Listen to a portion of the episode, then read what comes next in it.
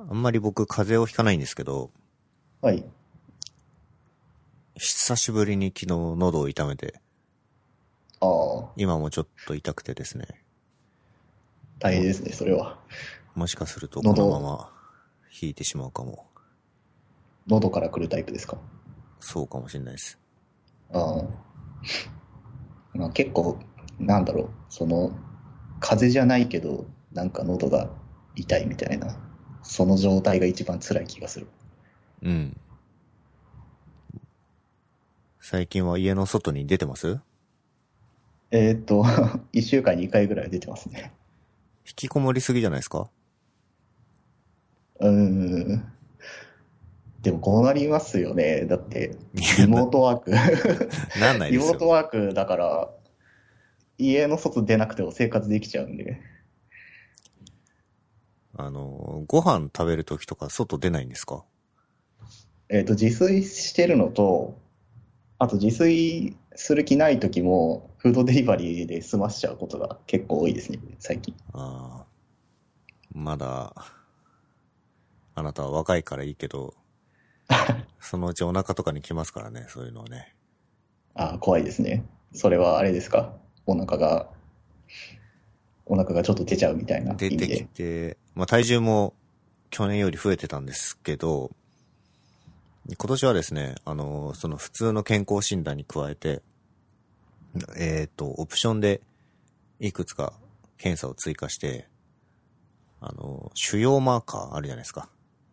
ガンの腫検査マーカーなんです多分ガンのチェックああ、はいはい、はい。血液からチェックするやつをやってみたのと、あとアレルギーの全チェックうん。を追加しちゃってみましたね。まだ結果出てないんですけど、それはオプション？両方ともオプションですね。ああ。でもまあ、やっておかないとちょっと不安ではありますよね。まあなんか、今までやったことなかったんで、一回ぐらいはやってみてもいいかなと。僕もちょっと日本帰ったら健康診断やらなきゃなってちょっと思いますね。会社は、会社的にはマストじゃないんですか？それは。えっと、シンガポールの会社は、あの、なんだろうな、保険、ま、まず保険がマストではないですね。うん。だから自動的にその健康診断とかも別に、ああの、やらなくていい感じ。で、まあそれでも保険は取ってるんですけど、どうだったかな？なんかシンガポールの保険って健康診断はなんかあった気がするな。まあ一応その僕の立場的には、えっと一応その日本の、日本の子会社から出向してるみたいな感じにはなってるので、日本の保険にも入ってるんですよ。うん。だから一応その日本の保険で健康診断を受けれるって感じ。あれ？日本に法人があるの知らなかったんですけど、はい。あるんですか？ある。一応ある。なんか形だけだと思いますああ、なるほどね。開発拠点とかはないんだ。うん拠点とか全然ないですね。うん。シンガポールに拠点があるのは、あれですかね。税、税制的な話なんですかね。そうですね。税金が主かな。まあでしょうね。うん。さて、片新さんです。はい。形です。どうですか最近は？最近ですか？最近、最近なんだろうな。もう引きこもってるので、外界の状況は全くわかんないですね。コードは書いてますか？コードは書いてます。最近だと、あれですかね、Vue.js の3.0で入る予定のコンポジション API っていうのがあるんですが、まあ前、前僕が、えっと、ストロボ FM で話した時もちょっとだけ触れたんですけど、それをちょっと試してみているっていう感じです。で、まあ3.0の機能なので、公式にはまだ入ってないんですけど、なんか、現行のバージョンで使えるようにするっていうライブラリがあるので、それをちょっと試してみてるっていう感じですかね。もともとイワンが個人でっていうか、多分エクスペリメンタルで作ってたのが結局 Vue.js 本体に、本体のオルグに引っ越されたみたいなやつですよね。えーっと、そうですね。そうですね。なんか、もともとなんか、えーっと、まあ特にその Vue.js のコアチームとか関係ない人が、なんか作ってみたみたいな感じで出したやつが、今はオフィシャルになってるって感じですね。こあの、エヴァンじゃないのか。エヴァンではないですね。あえーうーん。雑に説明すると、 React Hooks の Vue 移植というか、ですね。えっと、まあそうですね。 React Hooks ですね。まあその、解決しようとしてる問題は React Hooks と同じで、まあ元々の一番最初のアイディアも、アイディアというか実装も完全にほぼ Hooks と同じ感じだったんですけど、その RFC で議論が進むにつれて、まあちょっとずつ変わってき、変わってるみたいな感じではあります。でもまあ、結構 React Hooks に近い書き心地というか、印象を受けますね。うん、ちょっと3.0の API わかんないですけど、コンポーネントの作り方がクラスベースじゃなくって関数寄せ集めベースになるみたいな。えーっとまあ、そうですね。か。はい、そうですね。まあ、今までコンポーネントに関するロジックっていうのを再利用したいときって、まあ、クラスベースのコンポーネントであれば、スーパークラスを作るとか、あと、クラスベースじゃなくて、そオブジェクト形式であれば、ミックスイン作るとか、うんあとは、なんか親のコンポーネントのインスタンス作るとかっていう感じだったんですけど、まあ、コンポジション API を使うと、本当に関数を組み合わせるって感じになりますね。えーっと、共通処理の切り出しが楽になるんですかね。それだけかな、むしろ。うーんと、使ってみた印象としては、切り出しが楽っていうよりは、切り出したロジックが読みやすいですね、すごい。読みやすいなっていう印象を受けましたね。まあ、これは、その、あの、コンポジション API の RFC のページにも書いてあるんですけど、なんだろうな、その、まあ、今までのオプション形式の API って、その、API の種類によって、えっと、コードが分かれてたんですね。その、具体的に言うと、その、えっと、コンポーネントのステートはここにあって、えー、算出プロパティはここにあって、メソッドはここにあってっていう、まあ、種類ごとにコードが分かれてたんですけど、うん。えっと、コンポジション API だと、そういう分け方じゃなくて、まあ、例えば、なんだろう。API の種類ごとじゃなくて、ロジックの種類ごとというか、うん、ちょっと具体例を挙げると、なんだろうな。いい具体例が今思い浮かばないな。まあ、いくつかの仕事をするコンポーネントがあるとして、うん。まあ、それが、えっと、カウンターと、 ToDo リストだとすると、まあ、カウンターのロジックはここに置いて、 ToDo のロジックはここに置いてみたいなことができる。だから、えっと、カウンターのリ、カウンターはカウンターで、まあ、そのカウンターのステートと、カウンターのコン、えー算出プロパティとメソッドがあるけど、それを一つの関数にすることができて、まあ、カウンターはカウンターで一つにまとめることができる。うん。で、それは ToDo に関しても同じでできるから、まあ結構見通しがいい。で、あと、その、これは僕の個人的なあれかもしれないけど、えっと、コンポジション API の方が、そのロジックを小さく分けるっていう、分けるっていうことがしやすいから、なんかそれで結果的に見やすくなるっていうのもちょっとありますね。今までのクラスベースのコンポーネント作成であったとしても、例えば、なんか書き方が綺麗かどうかは別として、その、やらせる処理ごとに、例えばユーティルとして切り出して、いろんなコンポーネントに、まあ、インポートして使い回すみたいなことはできたわけじゃないですか。はい。それを超えてるポイントって、まあ、 React Hooks もとい、Composition API だとどこのあたりなんですか？えっと、まず、えっと、そのやり方であると、えーあの、ライフサイクルとかってまとめられないんですよね。なるほど。ヘルパーの関数的なのをインポートする形だと。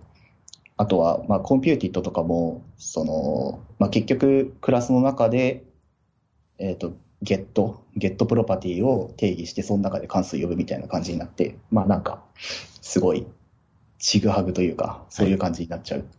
で、まあ、そこも含めて共通化しようとすると、やっぱり、スーパークラスを作ることになると思うんですけど、まあ、スーパークラス スーパークラスを作ろうとすると、えーまあ、スーパークラスというか、まあ、同じ等価なもので言うとミックスインになっちゃうと思うんですけど、ミックスインだと、やっぱりミックスイン間の依存関係が全く分かんないってことになって、読みづらいコードになるっていうところが、まあ問題としてありますね。まあそのあたりがコンポジション API だと、まあ綺麗に解決できるかなっていう感じはしますね。つまり、 Composition API とか React Hooks だと、例えばその、コンポジション API の中に書いてある、えー、 mounted とかは、えっ、と、なんだ、セットアップで作り出したコンポーネントからでも呼び出されるってことですね。そういうことですね。素晴らしい。まあなんか、すべての問題を解決してくれたな、みたいな印象あるけど、やっぱり使ってみると若干落とし穴もあって、まあ Vue.js ってそのリアクティブシステムって呼ばれるやつが、やつではい。変更検知とか行ってるじゃないですか。はい。まあオブジェクトをちょっと、なんだろうな、書き換えるというか、プロパティをちょっと Vue.js の中でちょっと書き換えて、その中の、えっ、と、読み取りと書き込みを見てあげて、えー値間の依存関係を作って変更検知するみたいなこと、まあやってるんですが、えっ、と、まあ結構、まあこれは別にコンポジション API に限らず、Vue.js のよくある落とし穴で、あの、オブジェクトのプロパティから、あ、なんだろうな。そのオブジェクトのプロパティを、えっ、と、別の変数に代入しちゃうと、えっ、と、そのオブジェクトのから参照が切れちゃうから、もうそこから変更検知できなくなるっていうのが、まあ Vue.js でよくある落とし穴なんですね。うん。えっ、と、バージョン2までのオブジェクト形式であれば、えっ、と、this ドット、その this から剥がさなければいいっていう感じでやればなんとかなるんですが、その、コンポジション API で細かく関数に分けていくと、なんか知らない間に、あの関数、えっ、と、関数間ので値の受け渡しをしてると、なんか自分でも知らない間に参照が途切れちゃって、うん。変更検知できなくなる書き方しちゃうみたいなことがあったりして、それはちょっと落とし穴だなっていうのは感じましたね。うーん。うん、ちょっとうまく伝えれるかわかんないですけど、ある関数、まあ A と A という関数があるとして、はい。その関数が、えっ、と、引数で、まあ X という値を取るとしますよね。はい。で、その関数 A は、えっ、と、解位置として算出プロパティの Y を返す。で、その Y の中で X、X、引数でもらった X っていう値を参照してますと。はい。で、ここで、えっ、と、期待する挙動としては、X の値が更新されたら、Y の値もちゃんと更新されてほしいわけですよ。はい。で、なんですけど、えっ、と、ここで渡された X がただのプリミティブでであるときに、えっ、と、X はプリミティブだからもう変更検知できない。うん。だから、えっ、と、プリミティブじゃなくて、その、オブジェクトにする必要がある。で、コンポジション API の中では、それはレフっていう、まあ、リファレンスのレフっていうふうに説明されてるんですけど、あまあ、その常に多分レフで渡すっていうのを徹底する必要はあるかなっていう気がしましたね。まあ、ベストプラティック、ベストプラクティスとして。うんうん。なるほど。コンポジション API もそうなんですけど、ビューの3はまだなんですか？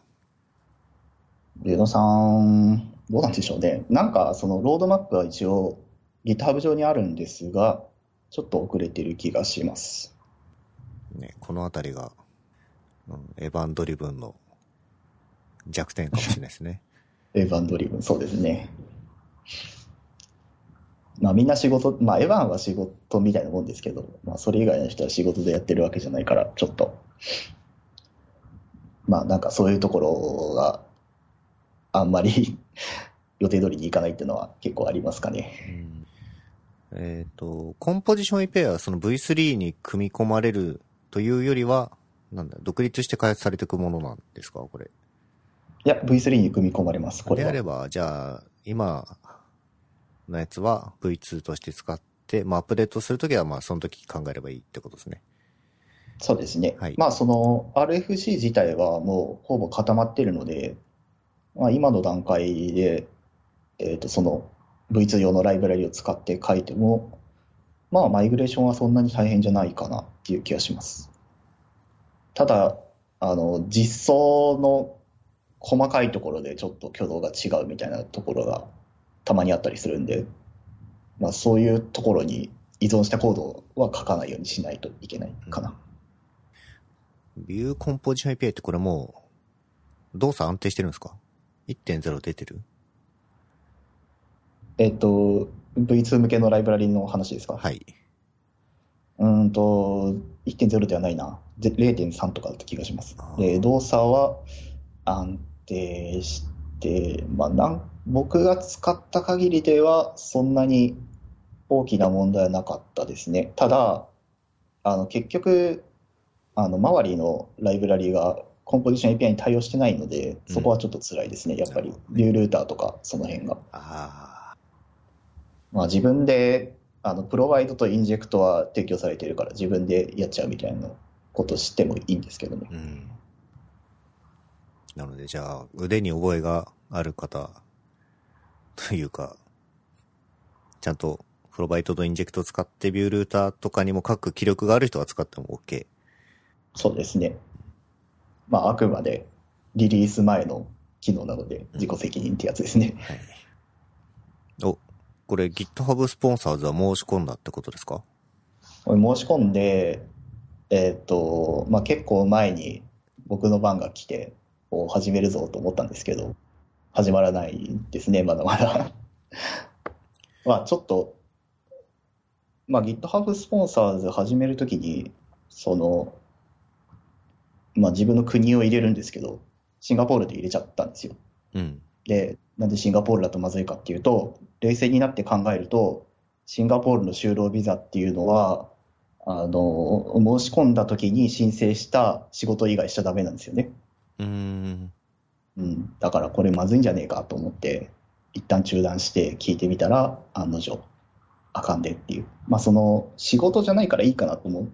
ちょっと一瞬思ったんですけど、その、あの、なんだ、シンガポールの労働省みたいなところのホームページを見ると、えっ、と、シンガポール内で、あアディショナルインカムをが生まれるような活動をしちゃいけないってちゃんと書いてたんで、うん。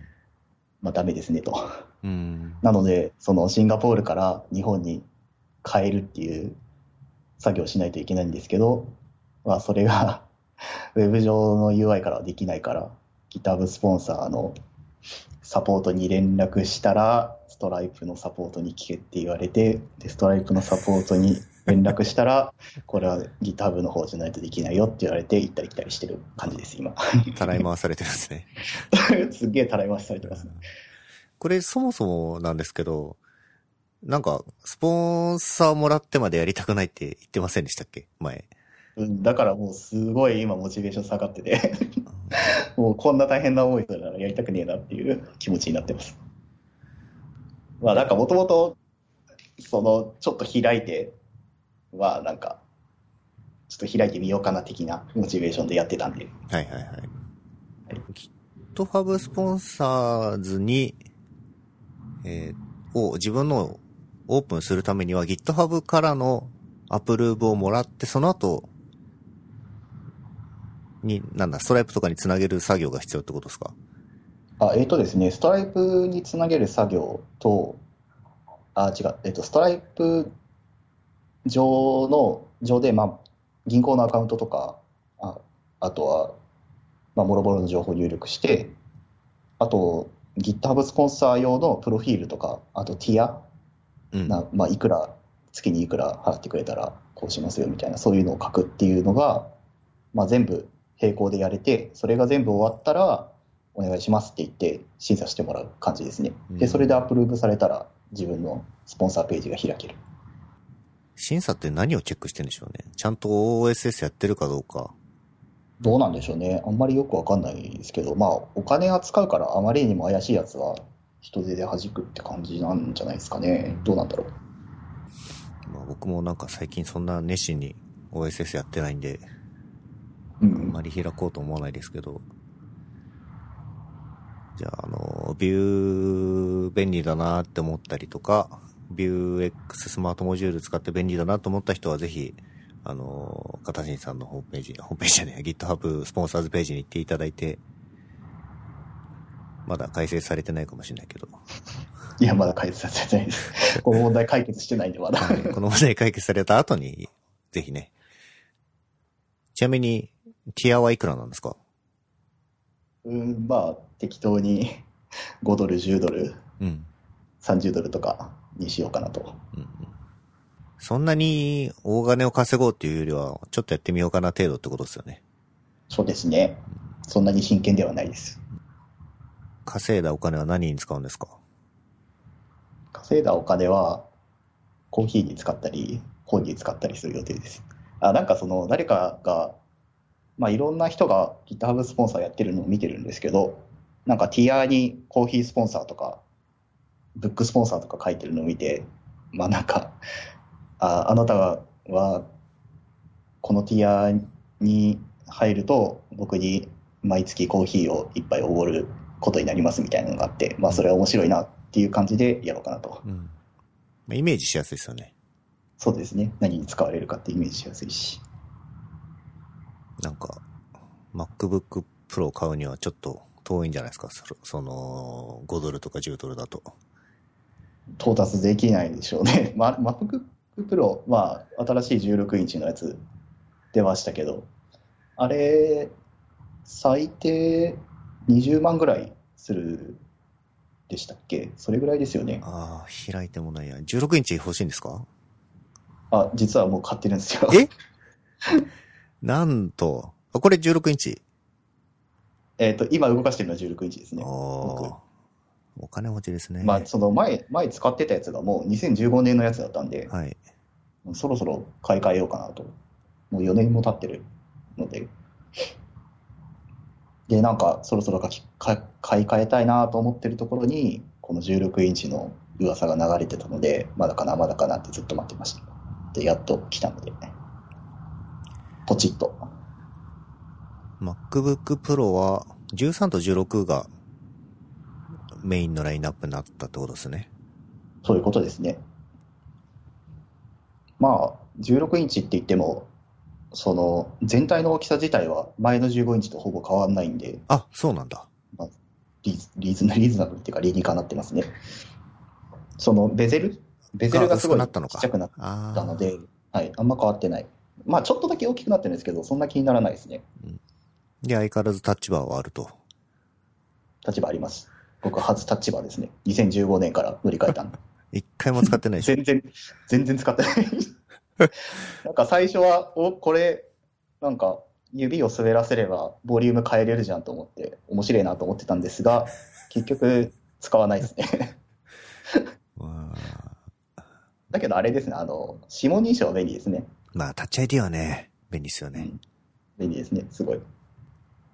あとはプロセッサーがちょっといいというか、6コアか8コアになって、特別なやつが乗ってるとかではない。うん。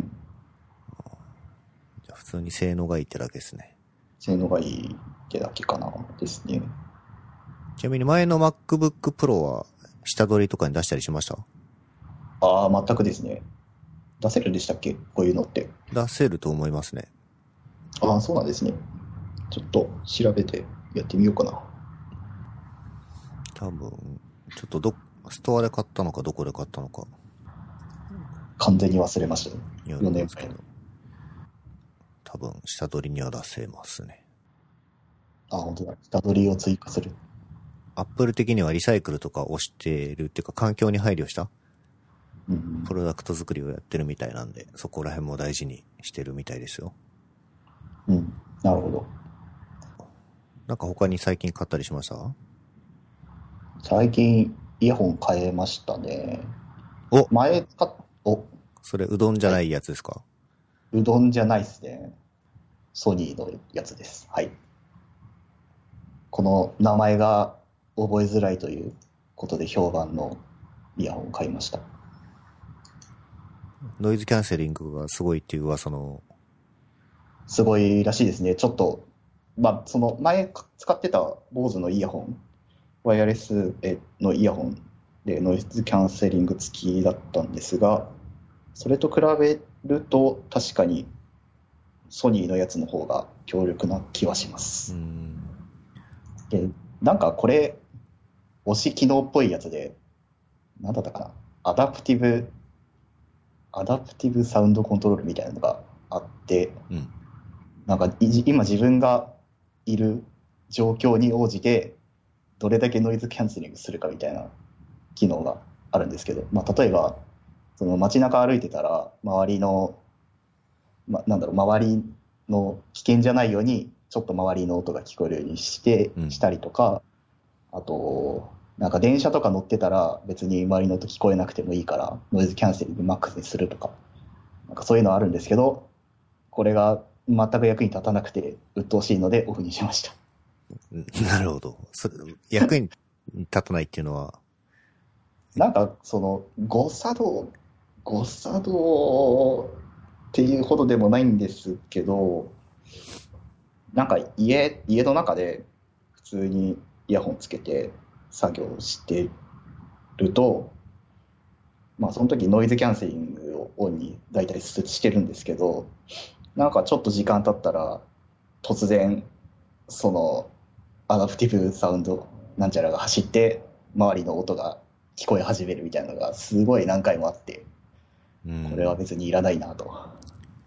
何で判断してんでしょうね。まあ、音だとは思うんですけど、音の種類とか。なんか、なんだろうな、多分、スマホ経由で位置情報とかも取ってるんですよ。はい。多分複合的にやってるとは思うんですけど、ん位置情報とか、うん、まああんまりよくわかんないですね。え何で見てるのかみたいなの。ー、AirPods を買わなかった理由ってあるんですか？えっ、と、その頃、その買った頃まだ AirPods の新しいやつ発表されてなかったんですよ。あ、そうなんだ。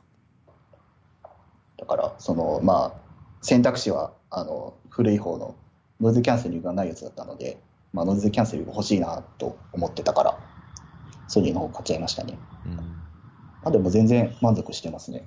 このソニーのやつで。電池の持ちとかって良いんですかこれ？気にはならないですね、そんなに。そこそこ持つ気がします。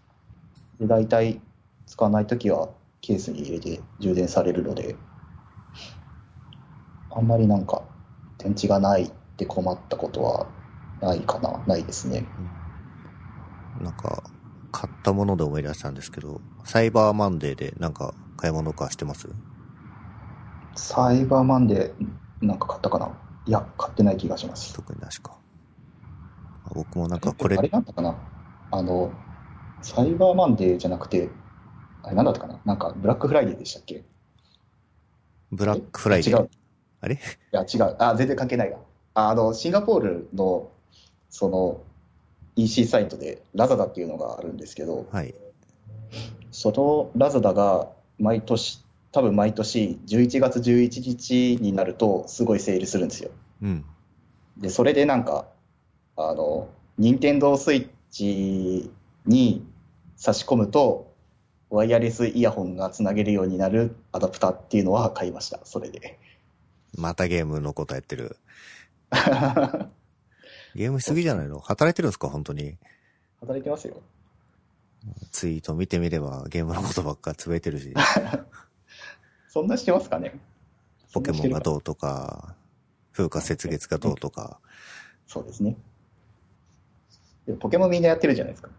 ポケモンダウンロードしたこともないですよ、僕は。あ、本当ですか？そうなんだ。なんか、普段、普段なんか全然ゲームやらなさそうな人たちがみんな一斉にポケモンの話し始めてて、すげえ面白いな。これがポケモンの力かって思いました。正直、僕が小さい頃に、あの、赤、緑は流行ったし、僕は金銀まではやったんですけど、もう途中からついていけなくなって、やってないですね。まあでもその気持ちはわかりますね。僕もポケモンの種類の多さにちょっと面食らってる感はありますね。今だって1000種類ぐらいいるんですよね。それぐらいかな？それぐらいいるのかな ?1000 もいるかな？あ、でもそれぐらいいますね、多分。で、あまりにもポケモンの種類が多くなりすぎたから、今作からもうなんか出てこないポケモンが出るみたいな。出てこないな、なんだろう、ポケモンの種類を絞って、これだけしか出さないみたいな風になっちゃって、それで若干炎上してるっていう。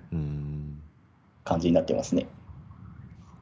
ちょっと僕も年末年始は時間があると思うので、またゲームを買おうかななんてのはちょっと思ってますけど、センチャさんはあれですか、ペルソナとか。ペルソナそうなんですよ最ね。近出ましたよね。あの、あの、結論から言うとやってないんですけど、あ、そうなんですか。はい。プレステ4も売っちゃったので、なるほど。またやりたいとなったら買い直すしかないんですよね。うん。まあ、ペルソナやりたいですね。そう僕もやりたいんですけど、その、やっぱ本体買うハードル高いですね。あ、4は持ってないんですか？プレステ4。あ、持ってないです。プレステ4持ってないですね。なんか、5の噂とかも立ってるから、なんか、うかつに手を出しにくいというか、確かに。ね、すごいやりたいんですけど。まあ、あとは、あれかな。ゲームをして年末過ごすか、漫画を読むかなんですけど、うん。あのーちょっと友人のおすすめで、左利きのエレンっていうものを買いまして、はい。読んだことあります？多分、なんか名前は聞いたことあるんですけど、あんまり読んうん読んでない気がする。読んでないですね、多分。最近、美大系の話多くないですか？これもなんか美大の話なんですけど、左利きのエレンも。まあ確かにそうですね。ブルーピリオドとか。ブルーピリオドもねみたいですね。これ、なん読んでるんですか？ブルーピリオドは読んでますね。最近6巻が出ましたけど、はいはいはい。あれ、なんかおすすめとか、なんですか？ブルーピリオドは。ブルーピリオドは、まあ、面白いですね、すごい。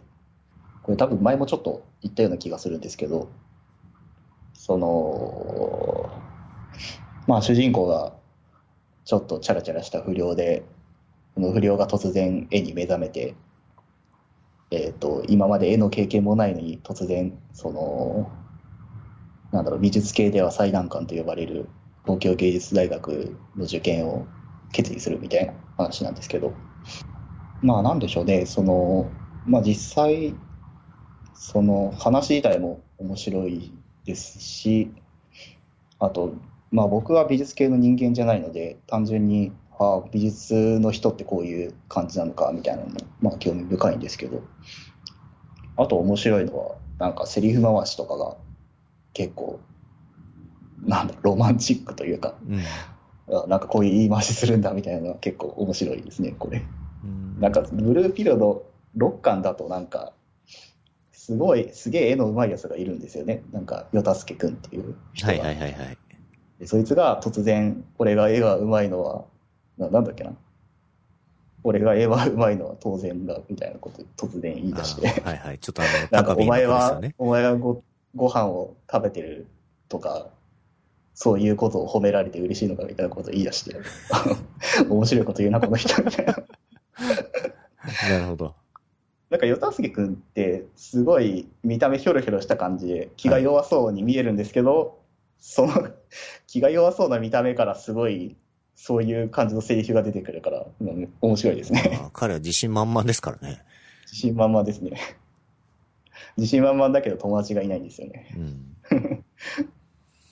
左利きのエレンは、えっ、と、受験の部分も出てくるけど、その、芸大に通ってた子がし社会人になった時にどうやって活躍するかみたいなところが結構生々しく書かれてて、我々とかだと、あの、プロダクトの開発会社にいるじゃないですか。その中のデザイナーがどういう気持ちで働いてるかとか、キャリアアップどう考えてるかとか、えっと、そ、秀樹のエレンの主人公が働いてるのは、受託の開発っぽいというか、広告の制作会社みたいなところなんですけど、そこでその、なんだ、お客様とのやりとりの時に何を考えてるかとか、こう、なんかいろんな葛藤が描かれてて、これも生々しくて結構面白いですね。うん、なるほど。なんか、そうですね。ブルーピリオドよりも身近な題材ですね。そうですね。なんかこれ、なんかすごい似てるなと思ったのが、白箱とちょっとに近い感情を覚えたんですよね。ああ。白箱。白箱って何でしたっけ？あのー、白箱は、あ、アニメの制作会社かな？あれ？漫画か。ああ、そうだ、うんはい。で、その主人公が、こう、悪、悪戦苦闘というか、頑張る漫画なんですけど、その制作の世界我々わかんないじゃないですか。うん、その辺がこう、ああ、なるほどね、こういう感じなんだなっていうのがよくわかる、えーアニメですよね。それとちょっと似てます。なんかそういう、なんだろう。結構リアル寄りな話を題材にしたものって面白いですよね。ね。面白いですね、これは。知らないことだったら、あこういう世界あるのかって思えるし、まあ自分が知ってることだったら、それそれってなるし。おすすめの漫画はいくつかあるんですけど、多分、前のエピソードとか、前の前のエピソードとかでも結構話をしているので、その辺を辿ってもらえると、僕のおすすめは辿れると思います。なるほど。英語の調子はどうですか？英語は、なんか、上達は感じますね。ブレイクスルーしてきた？ブレイクスルーなのかはわかんないですけど、なんかあれですよね、その、多分、先茶さんも感じてるかもしれないですけど、その、連続的に上達するっていうよりは、なんか、全然上達しないなと思ってたら、ある日突然、レベルがぐんと上がるっていうのを、なんか繰り返すみたいな。感じじゃないですか、上達って、英語の。で、なんか最近それをちょっとまた感じて、割と話す、まあ、聞き取ったり話せるようになってきたっていう感覚はあります。うん自分だと上達は感じないけど、例えば先生に、あ、なんかすごい喋れるようになってるねって言われたりとか、僕、クォーターごとにテストを受けさせられるというか、その、社内で、英語のスピーキングレベル測るやつがあるんですけど、で、今クォーター分のテストを今回受けたら、なんか2段階ぐらいレベルアップしてて、あ、自分では意識してないけど、あ、上手くなってるんだろうなっていうのは感じますね。なるほど、なるほど。なんか自分で実感するというよりは、テストとか、まあ、外、外、なん外部というか、まあそういうテストとかを通じて分かるっていう感じですか？そうですね。まあ、僕は特にそういうのをやってないから、そのオンライン英会話とかもやってないし、なんか講座とか受けてるわけではないので、まあ、毎日の会話で実感するしかないっていう感じはありますね。家の中って英語なんですか？うんと、日本語です。まあ、みんな日本語話せちゃうので、日本外語ですないと。まあ、もちろん、一緒に働いてる人、いし住んで、一緒に住んでないけど働いてる人もいいて、そういう人たちは英語しか話せないので、そうです。えっと、まあ一緒に働いてる時は英語だし、あと最近インターンをちょっと雇っていて、まあその人たち、その人たちにいろいろ教えたりすることはあるので、まあ英語を使う機機会というか、そういう、まあ機会は増えてますね。うん。もっと街に繰り出して、な、ナンパとかした方がいいんじゃないですか？ナンパはしないですね。そうすれば英語上手くなるかもしれないですよ。まあ、かもしれないですね。いや、そういうキャラじゃないんで、残念ながら。いやー、あなたがナンパしだしたら、ツイッター上みんなびっくりするからさ。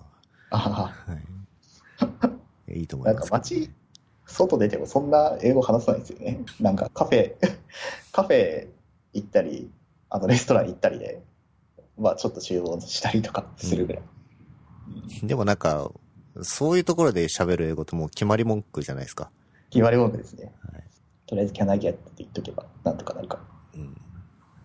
次日本に帰ってくるのはいつですか？うんと、12月に買いますが、えっ、と、東京には行かないです。残念ながら。今もう12月ですよ。はい。12月の来週ぐらいかな。ああ来週です。年末年始はそこで過ごすっていうか、実家ってことですかね。実家ですね。はいはい。じゃあ、ゆっくりされてください。はい。はい。また東京来るとき行ってください。そうですね。また連絡します。はい。じゃあ、今日はそんな感じではい。終わりにしましょうか。はい。はい。じゃあ、ありがとうございました。ありがとうございました。失礼します。失礼します。